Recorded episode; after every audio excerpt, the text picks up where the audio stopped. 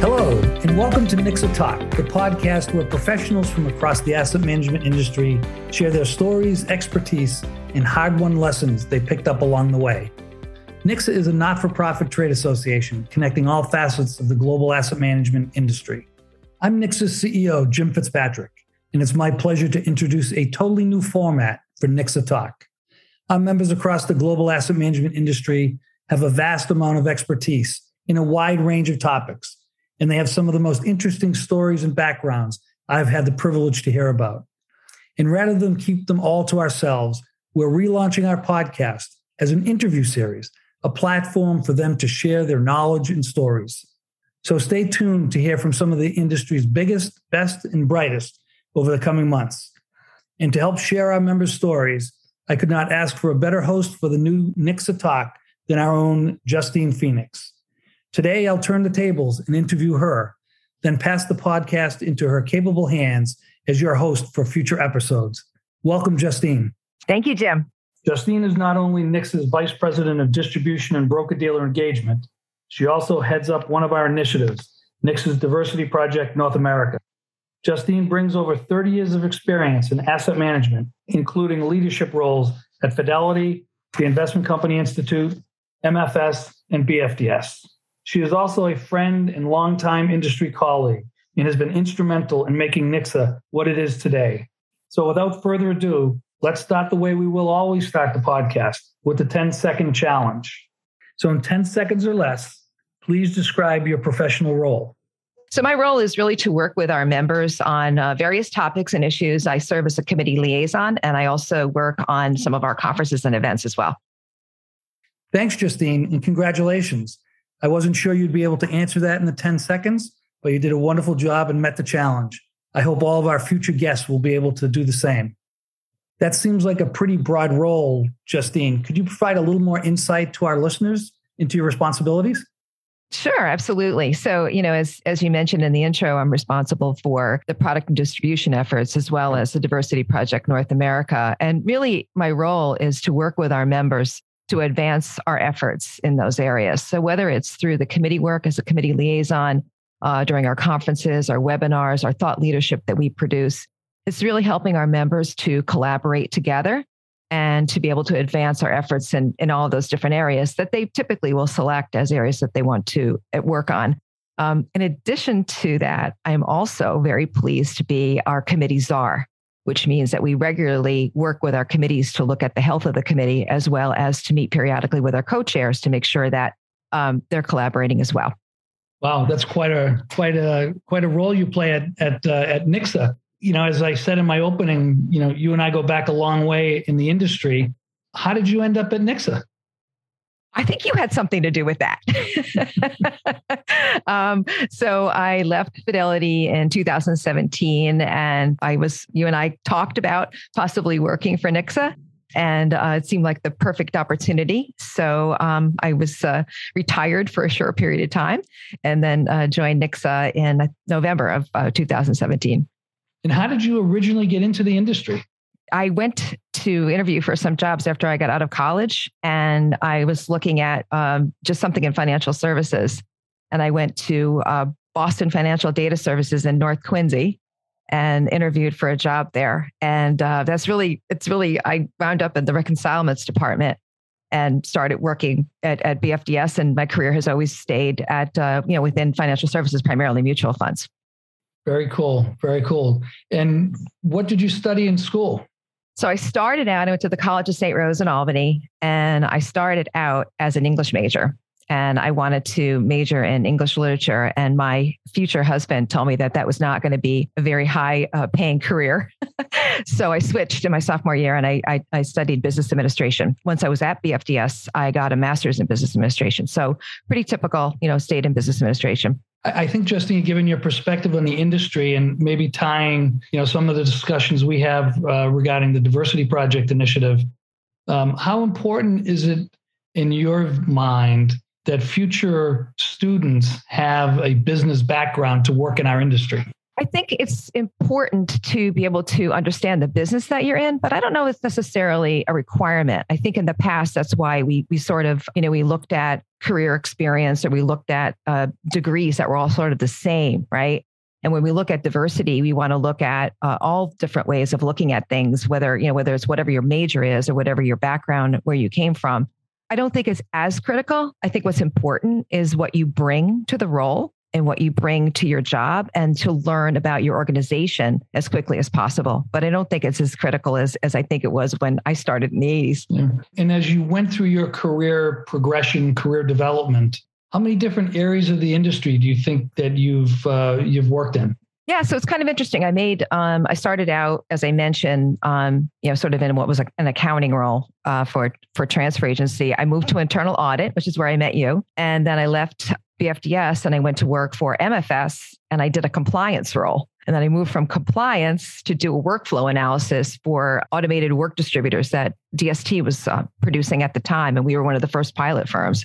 And I left M F S and I went to the I C I for ten years. And the I C I is like getting a master's in, in mutual funds. It was just, it was just such a great place to work. I met so many people, and it was a fantastic experience. And I was there for ten years. And then I went to Fidelity and I ran client services for a while. And then um, I did relationship management. And my final role was uh, at, at uh, Fidelity was at Funds Network. And I ran the relationship management team there. So definitely hop skipped around a lot. Then, you know, I, I didn't um, often didn't do it intentionally, but when something came up, I took it. Yeah, and so along those lines, Justine, what advice would you give, you know, early career industry participants around how to manage your career? I think that you have to be open to um, opportunities. I think you have to think about uh, what, what, what will make you happy. Because I've certainly had roles. I, I mentioned compliance. I wasn't really crazy about that job. I just thought it was a good opportunity for me to learn, but it wasn't something I wanted to stay in. Um, and I think sometimes instead of always thinking that I have to get promoted, sometimes when you move around a little bit, you'll get more experience, and it might make you more, op- you have more of an opportunity to be promoted. So I think it's thinking about how can I get as much experience as possible? And uh, you know, what are the benefits for me? And, and what do I like? What do I like to do? Yeah, agreed. Agreed. And I, I, if I remember correctly, Justine, uh, you also moved, or at least the I C I opportunity. How uh, how do you think um, you know working in a different part of the country affected your career? You know, when we first moved to D C, when we went to work for the when I went to work for the I C I, um, we were really anxious about moving out of the area because we had lived in, you know, from upstate New York, we lived in New England, and it was, yeah, it was, it was very different to move down to Maryland, and we were away from our family for the first time. And, uh, we always say it's one of the best experiences we've ever had in our, in our lives because, and I, I mean, my husband and I together, um, because it really gives you an opportunity to see a whole new area of the country, to live in it, and to work in Washington, D C.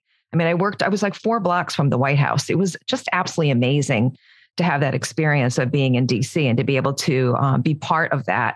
So it was, it was terrific. And then uh, we, we moved, I wound up moving to Manhattan. I, li- I lived in New York City for a few years and then came back to Boston. I got relocated back to Boston. So uh, yeah, it's great to move in different regions. I mean, if you can make it work, it's definitely, it really adds a lot to your career and your knowledge, and um, makes just part of enjoyment of, of the job, exploring new places.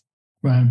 And I'm, and I'm sure it gives you a, a better perspective, right? With each move, with each new opportunity, right? You have a different perspective, different lens to look at and think about things through while you're uh, making an impact in, in, in those organizations. Absolutely. You know, you've done the same thing, right? I mean, you, you, you've moved different places. So it's, it is, it does absolutely gives you a different perspective and a love for an area that you might not have had a love for um, because you, you spent so much time there.